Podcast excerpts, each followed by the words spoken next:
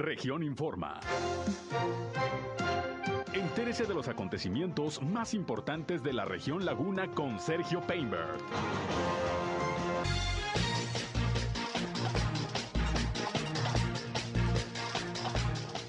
Todo listo para el arranque de la vacunación de refuerzo en Torreón.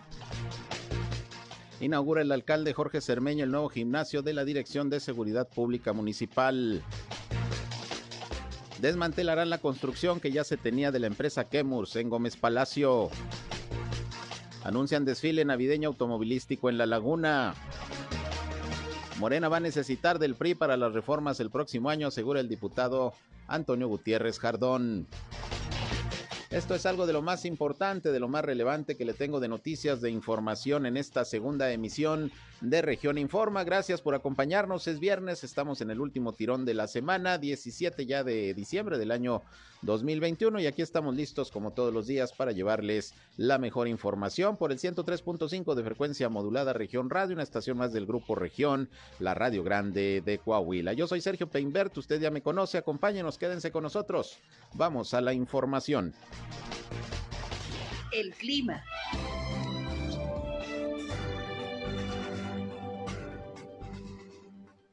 Bueno, tenemos incluso posibilidades de precipitación para el día sábado, sin embargo, bueno, el día de hoy tenemos temperaturas mínimas eh, de 12 grados centígrados con lo que amanecimos, ahorita ya tenemos 14 grados centígrados en la comarca lagunera, eh, se espera que tengamos temperaturas nuevamente de entre 26 a 25 grados centígrados, eh, todo esto es producto de los sistemas frontales que están afectando aquí a la comarca lagunera, el sistema frontal el número 13 que ya pasó por aquí por la comarca lagunera, y la masa aire frío que lo está impulsando. Sin embargo, bueno, el, el frente frío número 14 llegaría aquí a la comarca lagunera el día de mañana, sábado o domingo por la mañana, afectando con temperaturas de 10 a 12 grados centígrados nuevamente el día domingo. Sin embargo, ya el lunes se sentirían eh, temperaturas mucho más frías.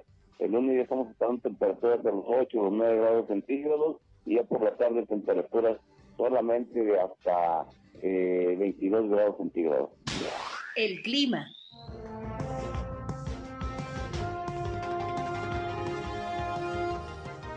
Bien, gracias como siempre a José Abad Calderón por el reporte climatológico que día con día de manera puntual nos da en nuestra primera emisión de Región Informa muy tempranito para conocer cómo están las condiciones de las temperaturas, las condiciones climáticas en la comarca lagunera. Hoy nubladito, pero con calorcito también. Y bueno, pues así hemos estado con un otoño, próximo invierno por lo menos todavía agradable.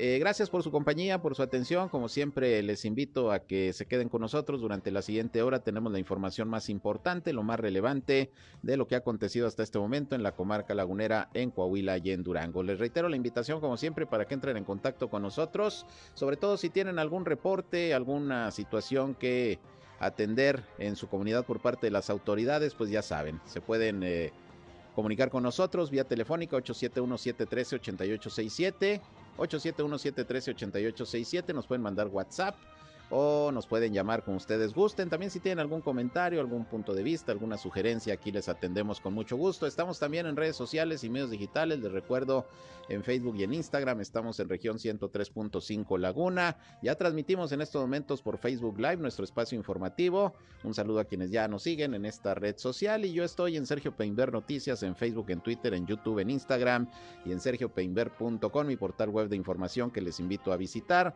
Ahí estamos como siempre informándoles y están nuestros enlaces para que nos escuchen en nuestras transmisiones de radio. Y sin más, vámonos, vámonos con las noticias.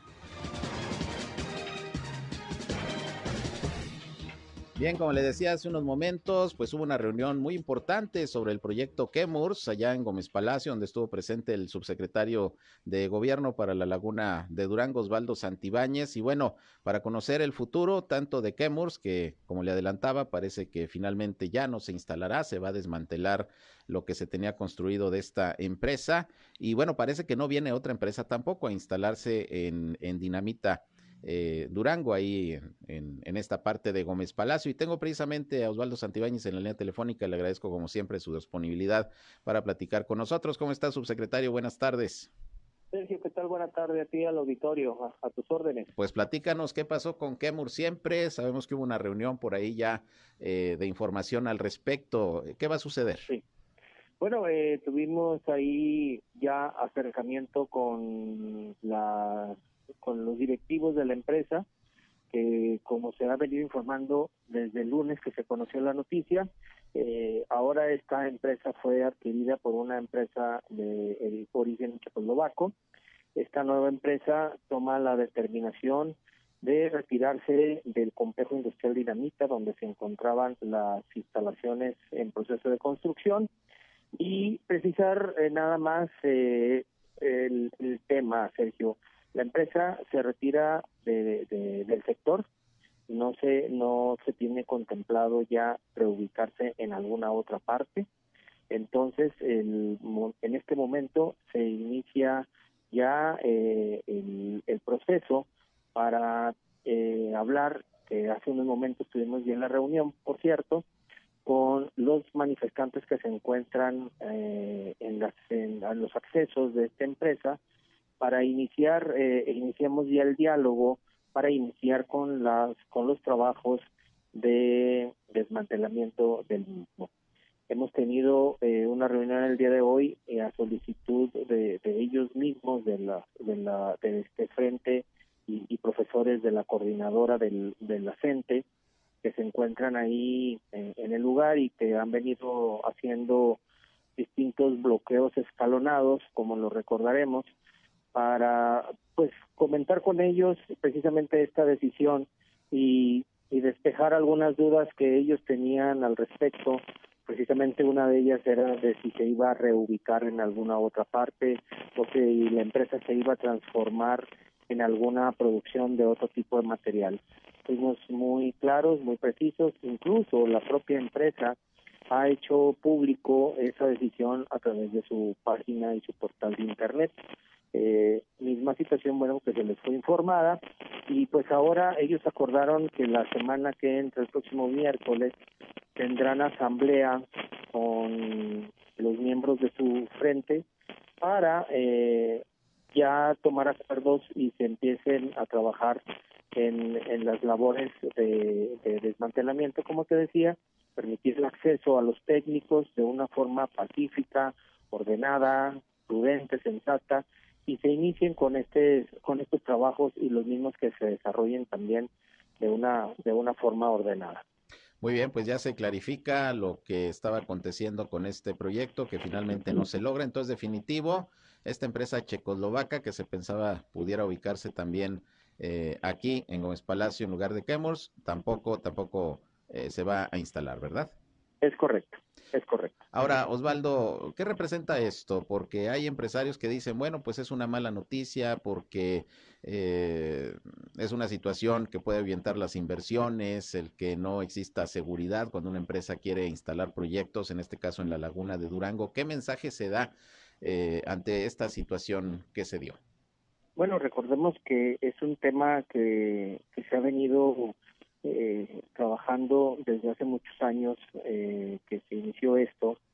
Eh, yo, como tú sabes, yo llego aquí a la Secretaría en el, en el mes de marzo de este año, sin embargo, nos empapando, empapándonos del tema, pues son cinco años de este conflicto que, que está en tribunales, donde pues cada una de las partes eh, eh, ha manifestado sus, sus alegatos y que bueno pues al final de cuentas ahora la, la nueva empresa que adquiere los, los activos de Chemos, pues decide, y evidentemente es una noticia que, a, nadie de la autoridad eh, les gusta dar que se, que se vaya una inversión.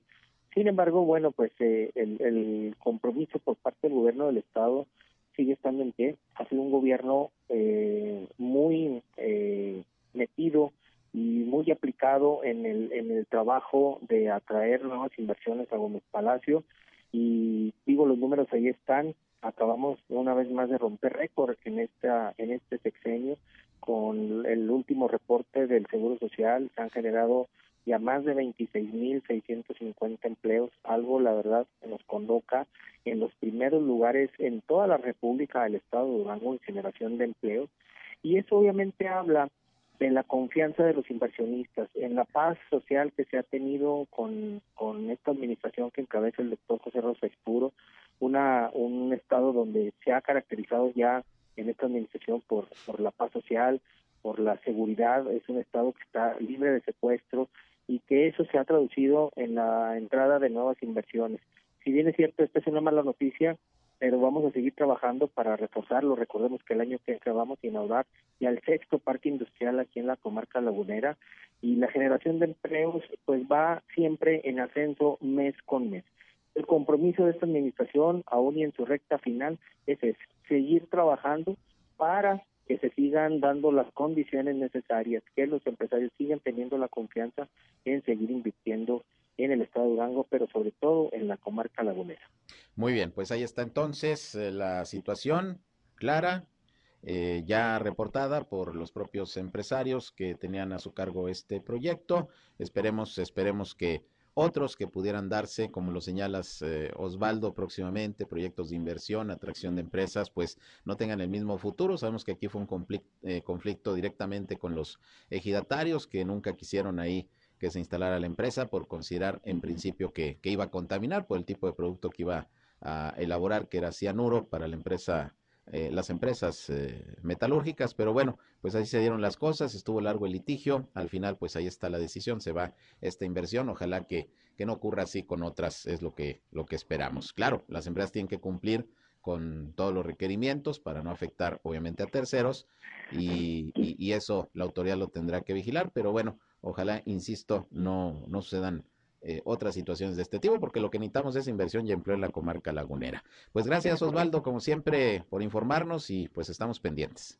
Gracias, Sergio. Buenas tardes. Gracias, buenas tardes. Osvaldo Santibáñez, subsecretario de Gobierno en la laguna de Durango, pues ya finalmente decide la empresa Kemurs no instalarse en Gómez Palacio luego de más de dos años más o menos de litigio con ejidatarios ahí del el 7, del área de dinamita, toda esa parte que pues desde un principio manifestaron su inconformidad por la instalación de la empresa, se peleó en los tribunales, hubo eh, algunos triunfos de la propia empresa en los tribunales, pero bueno, al final se decide mejor retirarse. Se hablaba de otra empresa, una checoslovaca que a lo mejor iba a venir a sustituir el proyecto. Aquí ya nos dice Osvaldo Santibáñez, tampoco se va a instalar otra empresa en ese lugar y en ningún otro. Por lo pronto, en Gómez Palacio. Bueno, pues mala noticia, sobre todo en el terreno de las inversiones. Por otra parte, y hablando precisamente de temas económicos, etcétera, hoy el, eh, diputado Antonio Gutiérrez eh, Jardón, diputado federal eh, del PRI aquí por Torreón, tuvo un encuentro con los medios de comunicación y bueno, pues hizo un recuento de cómo fue este periodo de sesiones que está terminando en la Cámara de Diputados específicamente, temas muy importantes como fue el presupuesto, la ley de ingresos y bueno, pues eh, espera Gutiérrez Jardón que el próximo año haya mayor disposición de parte de los legisladores, sobre todo de Morena, para pues eh, eh, aprobar los temas que se presenten pues de una manera más consensuada con la oposición dice Gutiérrez Jardón, al final, sobre todo para las reformas constitucionales que se quieren hacer como la eléctrica, tiene que haber, tiene que haber eh, votos del PRI y los van a necesitar los de Morena y eso es lo que estarán observando el próximo año. Vamos a escuchar parte de lo que sobre esto habló Antonio Gutiérrez, diputado federal del PRI aquí en Torreón. Es que hay, hay diferentes posturas. Tratan de, de, confundir con que el PRI va a arreglar o va a tomar acuerdos con quienes están ahorita en la disque izquierda, porque es una izquierda que también ni es realmente una izquierda. Este, pero tratan de, de, lanzar mensajes que el PRI es el que va a sentarse a negociar. Y yo creo que la alianza va por México está muy sólida. Así lo hemos sentido nosotros en las reuniones. Creo que los acuerdos se han tomado en una forma positiva entre, entre quienes conforman la Junta de Coordinación Política. Eh, entonces, por ahí yo no le veo problema. Yo, yo, yo veo más eh, eh, el tema de que, de que quieran acomodar lugares, sacar sus proyectos. Nos van a necesitar para el tema, por ejemplo, de la reforma eléctrica. empieza el día 17 de enero las, el Parlamento abierto. Eh, pero el sentir de quienes estamos dentro de eh, en la comisión y quienes estamos en la fracción es que si la reforma la dejan así tal cual y no quieren moverla, como ha pasado en, lo, que, en lo que vivimos estos últimos meses en el tema del presupuesto, tanto de egresos como de ingresos, pues ah, no va a pasar. Y, van, no, no, no hay manera de que saquen 26, eh, los 56 diputados que requieren ellos para hacer. Bueno, pues ahí tiene usted, los van a necesitar, dicen los del PRI, a los de Morena el próximo año en la legislatura. Pues seguramente se van a poner interesantes los eh, temas que se van que se van a abordar y aquí le vamos a estar informando. Por otra parte, tengo aquí el reporte de la Secretaría de Salud de Coahuila ya sobre la situación del COVID-19 al día de hoy a este viernes 17 de diciembre. Se reportan, pues fíjese, más o menos el mismo número de casos que ayer, 151. Es más, de hecho, creo que es el mismo. No, no, no, me estoy equivocando, es que estoy viendo el de ayer, con razón. Bueno, fue casi igual. Hoy son 146 nuevos casos positivos de virus SARS-CoV-2 y 7 defunciones que ocurrieron en los municipios de Francisco y Madero, en Saltillo, y la mayoría aquí en Torreón. De hecho, fueron cuatro personas que perdieron la vida aquí en Torreón por COVID-19 de los nuevos casos. También Torreón sigue ocupando el primer lugar casi a diario. 47 en esta ocasión, seguido de Frontera con 13, Sabinas con 13. De La Laguna también aparecen otros municipios como San Pedro con 11 casos más y Francisco y Madero con 7. En las últimas semanas, Madero y San Pedro han tenido un repunte de casos de COVID importante. Matamoros también registra cuatro casos más positivos de COVID-19. Y bueno, ya con estos números está llegando el estado a 102.374 casos positivos de virus SARS-CoV-2 y van 7.720 decesos. El número de hospitalizados sí disminuyó de ayer a hoy, hay 141 en toda la entidad, de los cuales 69 son de Torreón, hay 32 en Saltillo, 21 en Monclova, 9 en San Juan de Sabinas, 8 en Piedras Negras y 2 en Acuña. Y vamos a ver qué reporta hoy la Secretaría de Salud Federal. Se deberá emitir el reporte quincenal de, del semáforo epidemiológico a nivel nacional, supuestamente, y como lo había adelantado el gobernador Riquelme, ya estaríamos en semáforo verde otra vez en Coahuila, aunque la laguna todavía estaba con indicadores que señalaban un semáforo amarillo. Vamos a ver qué reporta la Secretaría de Salud a nivel federal y también sobre Durango, que se mantiene hasta este momento en semáforo en amarillo, ya se lo estaremos reportando. Pero hablando del COVID-19, pues ya todo está listo para arrancar el próximo lunes con la vacunación de refuerzo para los adultos mayores de 60 años de edad.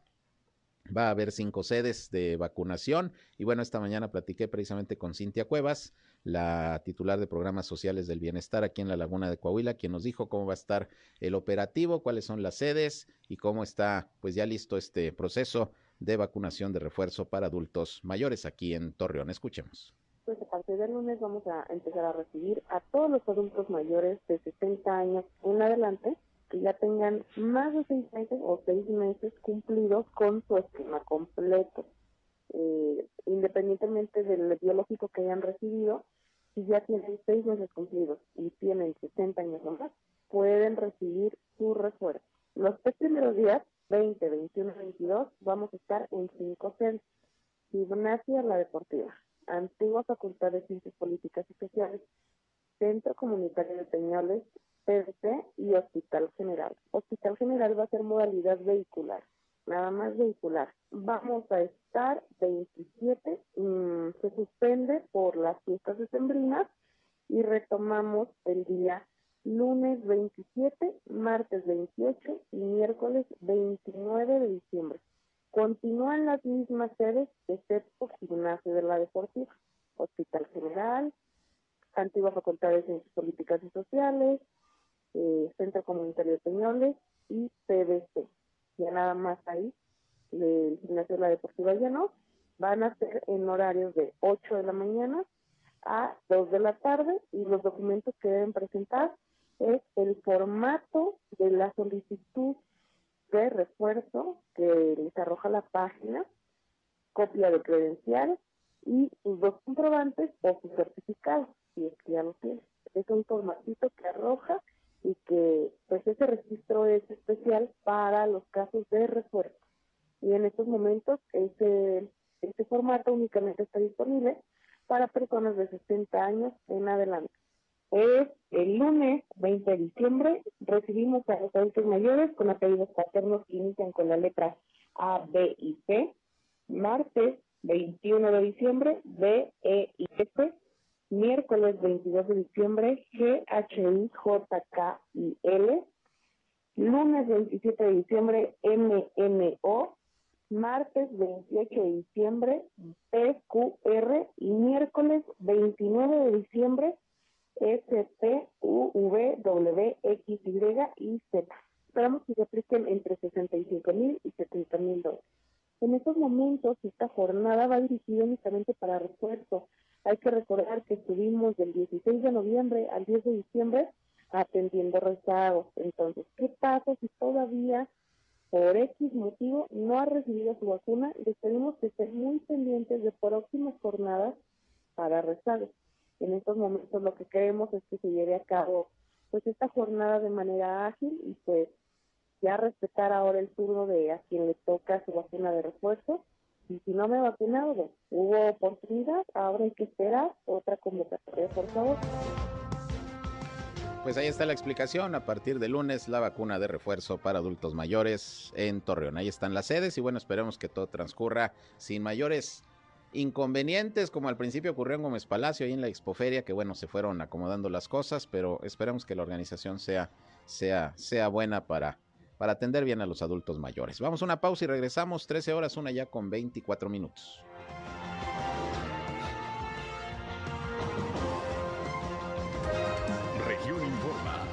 Ya volvemos.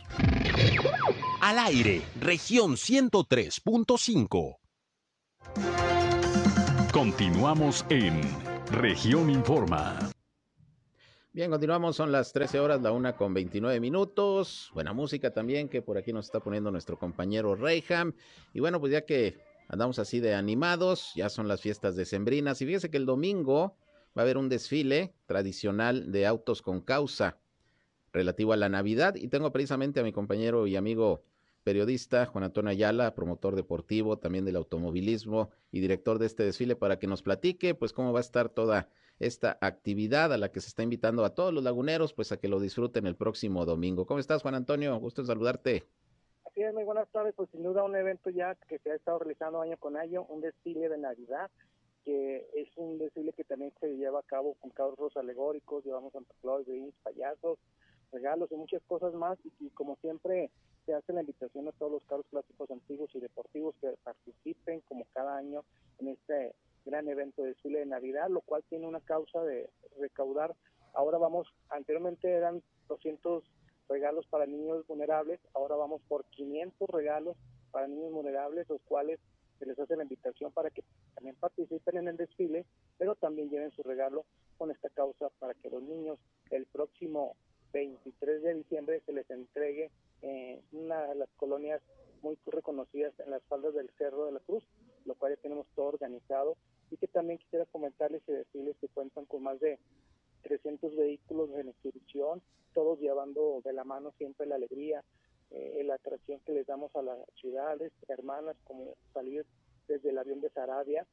Está eh, programado para que el desfile salga a las 5 de la tarde, recorrer eh, la principal ciudad, de ahí para pasar por el Miguel Alemán, rumbo a Gómez Palacio, y Gómez Palacio tomar la Musquis para llegar a Torreón, por el Puente Plateado, y tomar la Juárez para llegar al término la Ramón Corona, y estar pasando la sensacional ya como cerca de las 6 o 7 de la tarde, ahí en la Plaza Mayor, con todos los carros, con todos los que van a participar en este gran evento, y los esperamos a la ciudadanía, que lleven a sus niños, que lleven a sus familias, que se la pasen una tarde previa, ya pareciera que no, pero es previa ya a lo que es eh, la semana de Navidad y queremos cerrar como broche de oro, como siempre, la Asociación de Clubes Unidos del Automovilismo, lo cual este evento pues siempre lo tratamos de realizar de la mejor manera, llevando la causa muy importante, que son los niños que nos representan y aquellos niños vulnerables, hay que darles un poquito de cariño y de amor y sobre todo un gran regalo, Sergio.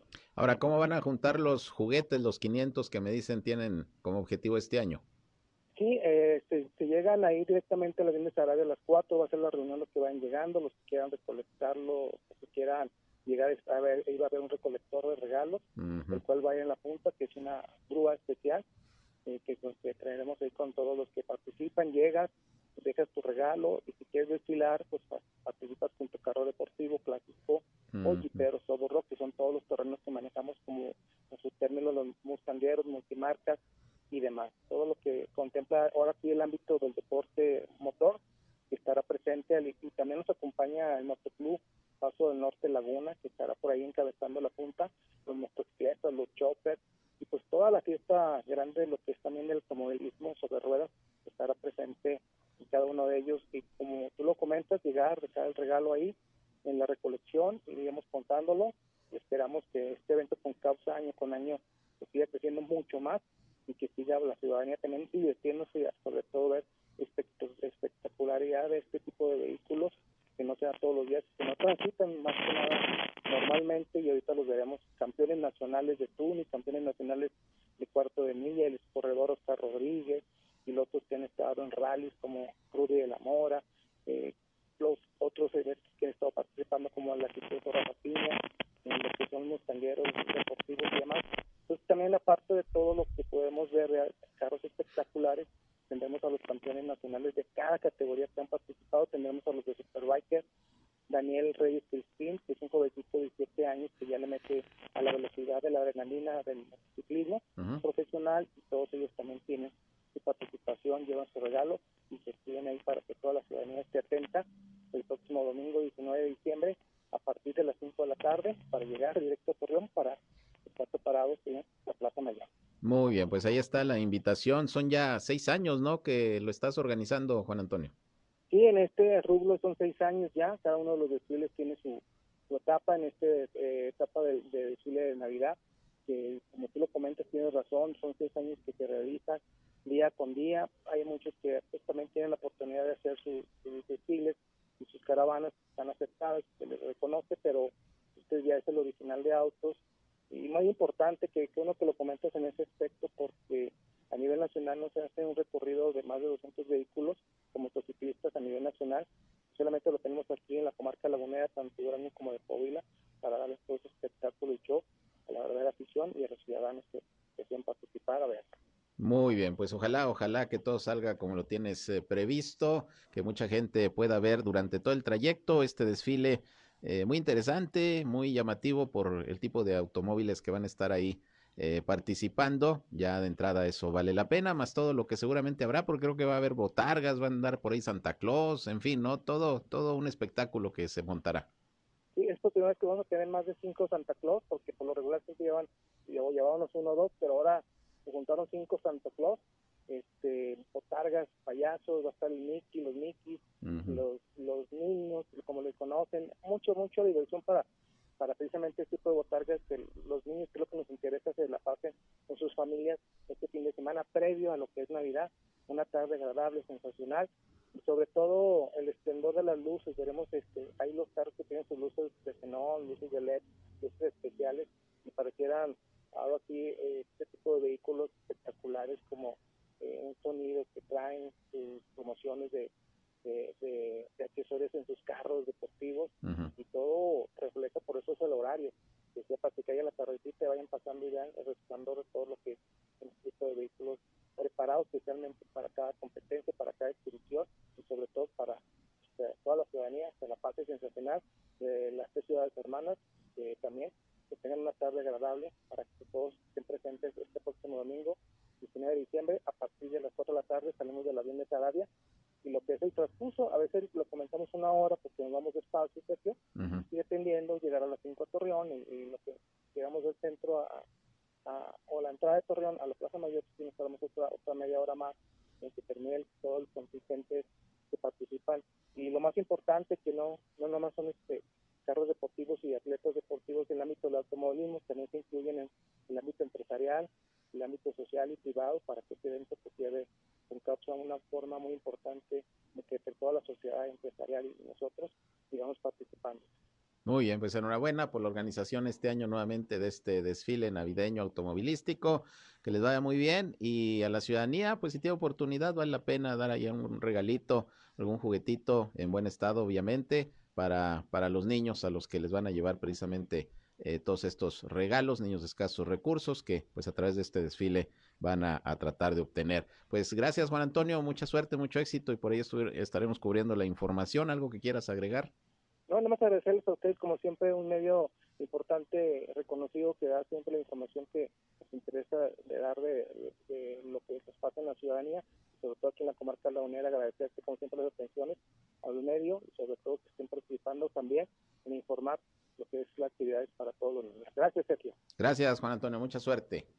Buenas, tardes. Juan Antonio Ayala, compañero periodista, también eh, promotor del automovilismo eh, periodista de deportes, y bueno, pues ahí organizando este desfile navideño automovilístico el próximo domingo para que lo disfrute, para que los niños, sobre todo los jovencitos, las jovencitas puedan admirar todo lo que va a circular desde Lerdo hasta Torreón. Bien, eh, y hablando de Torreón, hoy el alcalde Jorge Cermeño Infante estuvo en la Dirección de Seguridad Pública Municipal en donde, inauguró un nuevo gimnasio que se suma a otra obra importante que se hizo en esta administración, que fue la guardería para los hijos, hijas de los policías. Y bueno, pues ahí habló de lo que está haciendo su legado, sobre todo en cuanto a, la corporación policíaca, que, que estas obras pues le vieron a dar eh, le vinieron a dar una mejor infraestructura. Esto dijo el alcalde Jorge Cermeño sobre, sobre lo que se ha hecho ahí en la corporación policíaca.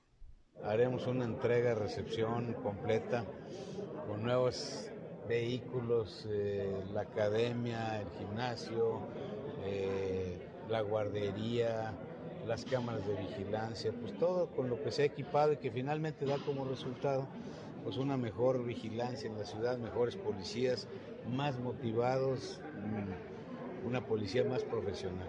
780% el aumento en el parque vehicular, es una cifra... Pues sí, recibimos 35 patrullas y una cantidad muy grande descompuestas y otra cantidad más grande yonqueada. Entonces, pues adquirimos patrullas nuevas, reparamos todas las que había que reparar este, y pues ustedes lo pueden ver, ahí están afuera los vehículos en buenas condiciones, no estamos entregando chatarra. Es una, una policía muy bien equipada.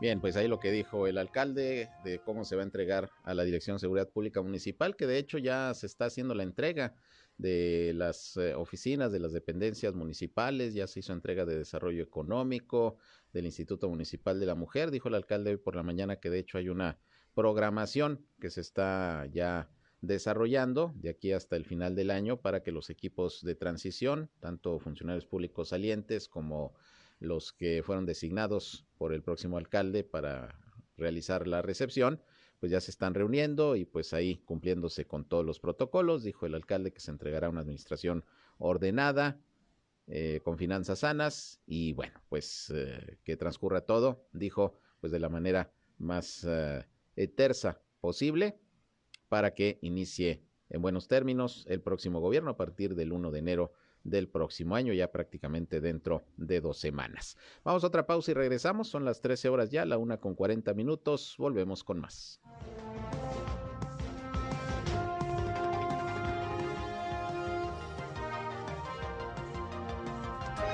En un momento regresamos a Región Informa. Somos Región Radio 103.5. Regresamos a Región Informa. Regresamos, son las 13 horas ya con 46 minutos, faltan 14 ya para las 2 de la tarde y vámonos con más información. Fíjese que mi compañero Víctor Barrón platicó hoy con Alejandro Águila Tejeda, que es director del Instituto Hispanoamericano de Suicidología, Suicidiología y habla sobre el proceso que en épocas como la navideña pues enfrentan las personas que se encuentran atravesando pues alguna situación de duelo, que tienen problemas de salud mental y padecen de fuertes depresiones. Esta temporada navideña pues es muy complicada para estas personas incluso para las familias de personas que atraviesan por este tipo de situaciones. ¿Cómo manejarlo? ¿Cómo buscar la manera de que no, no sea tan, tan fuerte la depresión que, se siente en esta época del año por parte de muchas personas. Bueno, sobre esto nos habla este especialista. Entrevistado, les repito, por mi compañero Víctor Barrón, reportero de Región Informa, es Alejandro Águila Tejeda. Escuchemos sus comentarios. Bien, pues el problema de la depresión por un duelo es muy complejo, sobre todo en estas fechas en donde son varios factores los que se van sumando. Entre ellos, siendo el doceavo mes, normalmente la gente va acumulando una serie de situaciones de vida que en algunas personas no pudo ser muy benéfico y tanto pérdidas emocionales, situaciones económicas, condiciones de salud, pérdidas físicas por algún ser querido que se nos fue, el COVID, son factores que se han ido sumando. Normalmente en diciembre se le llama la depresión blanca, precisamente porque también a nivel ambiental hay menos luz y tenemos más eh, tiempo de oscuridad, lo cual baja mucho la serotonina, una sustancia que nos da felicidad. Sumado a todos estos elementos, vemos que la mayoría de las personas no van a terapia, es decir, están en una condición de depresión, de ansiedad, no es común que la gente se atienda oportunamente, normalmente lo hacen cuando los síntomas ya están muy exacerbados. Estamos hablando de alteraciones en la alimentación, alteraciones en los hábitos del dormir y sobre todo mal humor, irritabilidad, desgano, apatía, que son los principales síntomas que podemos ver en alguien que está en un estado depresivo. ¿Qué podemos hacer? Es importante que las personas no dejen acumular una serie de circunstancias, problemas y condiciones emocionales que se fueron sumando, sino que gradualmente vayan resolviendo, enfrentando y cerrando ciclos cada 24 horas, cada semana o cada mes y no dejar que se acumulen. Dos, que si estos síntomas que ya mencioné se exacerban y duran más de dos semanas, es necesario que acudan con un especialista para que se haga una valoración y se determine si el paciente va a requerir un tratamiento multidisciplinario en donde intervienen psicoterapias y medicamentos.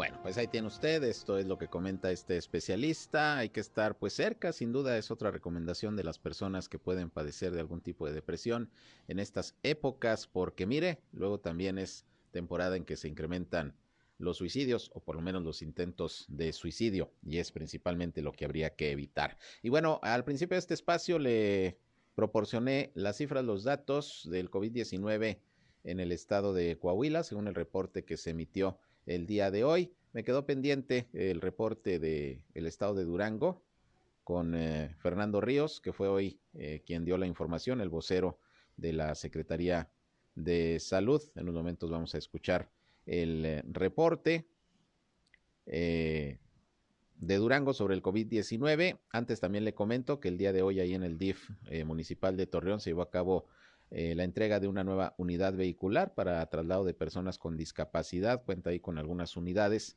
adaptadas específicamente para personas en estas condiciones. Y bueno, hoy se entregó un, equipo más, una nueva unidad ahí en el DIF Torreón que estará al servicio pues de las personas con alguna discapacidad. Esto fue a las 10 de la mañana ahí en Ciudad DIF. Vamos a escuchar a Fernando Ríos ahora sí con el reporte de Durango del COVID-19. Hasta este día tenemos en lo que va de la pandemia 49.631 casos confirmados, de los cuales 46.269 se reportan como recuperados y tenemos 1.103 sospechosos la mañana de este viernes. En lo que refiere a las defunciones, tenemos 3.046, son defunciones relacionadas al COVID y en total se han realizado 131.359 pruebas. Para la mañana este viernes se informan 46 nuevos casos, de los cuales el 50% son del sexo femenino y el otro 50% del sexo masculino. De igual manera se informa sobre una defunción y la distribución de estos 46 nuevos casos por municipio son de la siguiente manera. 16 en Gómez Palacio, 13 en la capital, 4 en el municipio de Simón Bolívar, 3 respectivamente en Cuencamé y Lerdo, con dos casos en el municipio de Guadalupe Victoria y uno respectivamente en Pueblo Nuevo, Canatlán, Santiago Papaciano y. La defunción que se registra corresponde a un varón y esa tiene como sede el municipio de Roma.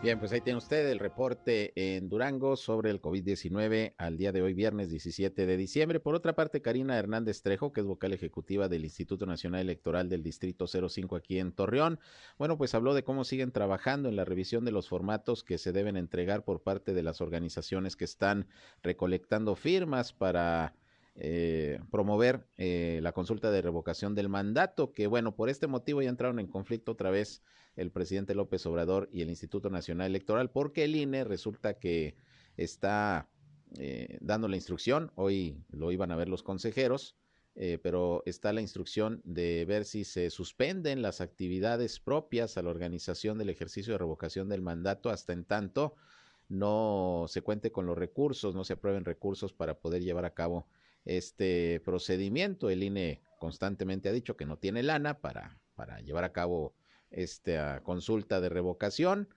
y bueno, pues ya incluso la Suprema Corte de Justicia es la que tendría que dar un fallo al respecto. Por lo pronto, pues ya sabrá usted, hoy el presidente en la conferencia de prensa mañanera criticó la postura de los eh, eh, consejeros de línea, quienes llamó conservadores y lamentó que no promuevan la democracia a través de esta consulta. Entonces ahí está el pleito, vamos a ver qué se, define al final. Le digo porque la Corte es la que tendrá que determinar si el Instituto Nacional Electoral tiene razón en estar pidiendo más recursos en este caso a los diputados para, para la consulta, o si lo tienen que hacer con sus recursos. Pero bueno, ¿cómo están trabajando de cualquier manera hasta ahorita? Vamos a escuchar a Karina Hernández, eh, Hernández Trejo, vocal ejecutiva de línea aquí en Torreón que te pueda yo manejar porque realmente como se hace a través de una aplicación móvil, la base de datos la tiene eh, el INE Oficina Central. Sin embargo, pues te comento que se hizo una entrega parcial por parte de las personas que están autorizadas para recabar estas firmas porque es, digamos, es la fecha antes del cierre, que es el día 25 de diciembre. Entonces han estado entregando formatos de manera física, pero estos formatos los reciben solamente las juntas locales, es decir, en, en la capital de cada estado de la República. Entonces tampoco tenemos ahorita una cifra. Cierre, te digo, es el 25 de diciembre y se van a estar revisando, se va a estar revisando que esos formatos cumplan con la firma, con los requisitos. Este, de que estén en la lista nominal, que estén vigentes esas credenciales y eh, a más tardar los primeros días de enero pues ya se tendrá eh, los resultados, el total de, firmas contabilizadas si es que se lleva a cabo o no la consulta. Nosotros no tenemos nada que ver, nosotros no tenemos los formatos, no vienen aquí a dejar firmas, nosotros únicamente autorizamos a esas personas de esas organizaciones para que ellos recaben las firmas, porque son organizaciones interesadas en que se lleve a cabo la consulta y INE es el árbitro, entonces nosotros simplemente vamos a verificar que cumplan con los requisitos y bueno, una persona, un ciudadano que quiera ir y que se acerque a, esa, a esas organizaciones y diga yo quiero firmar, pues nada más tiene que presentar su credencial de elector. Ahorita no podemos dar una información concreta hasta que no tengamos ya el cierre de las cifras, que es el 25 de diciembre. Entonces, este, ya posteriormente el INE lo hará público y ya podremos darles toda la información. Bueno, por lo pronto las organizaciones pues la mayoría simpatizantes a, Morena y al presidente López Obrador, pues continúan recabando estas firmas para promover la consulta eh, de revocación del mandato, que vamos a ver si se hace o no por este conflicto que hay con el tema de que no hay dinero para llevarla a cabo, como lo dice el Instituto Nacional Electoral. Pues estaremos pendientes, por lo pronto falta unos días para que concluya este proceso, por lo pronto de recaudación de firmas de ciudadanos que estén, pues, eh, digamos, de acuerdo en que esta consulta de revocación de mandato se lleve a cabo. Y el pleito INE López Obrador, pues ahí continúa, ahora también por este, por este tema. Ya, la verdad es que no es nada nada nuevo. Bien, con esto nos vamos. Llegamos al final de esta emisión de Región Informa. Gracias por su atención. Están ustedes informados, informadas con lo más importante, lo que ha acontecido hasta este momento en La Laguna, en Coahuila y en Durango. Y a las 19 horas, a las 7 les espero nuevamente aquí en esta estación 103.5 de frecuencia modulada Región Radio, una estación más del grupo Región, para llevarles el resumen de noticias, el más completo de la radio en la comarca lagunera, a las 19 horas. Así que si van a comer muy buen provecho, síganla pasando de lo mejor y en unos momentos llega mi compañero Reyham, como todos los días con buena música, para que la sigan pasando de lo mejor. Yo soy Sergio Peinbert, usted ya me conoce. Muy buenas tardes. Esto fue Región Informa. Ahora está al tanto de los acontecimientos más relevantes. Lo esperamos en la próxima emisión.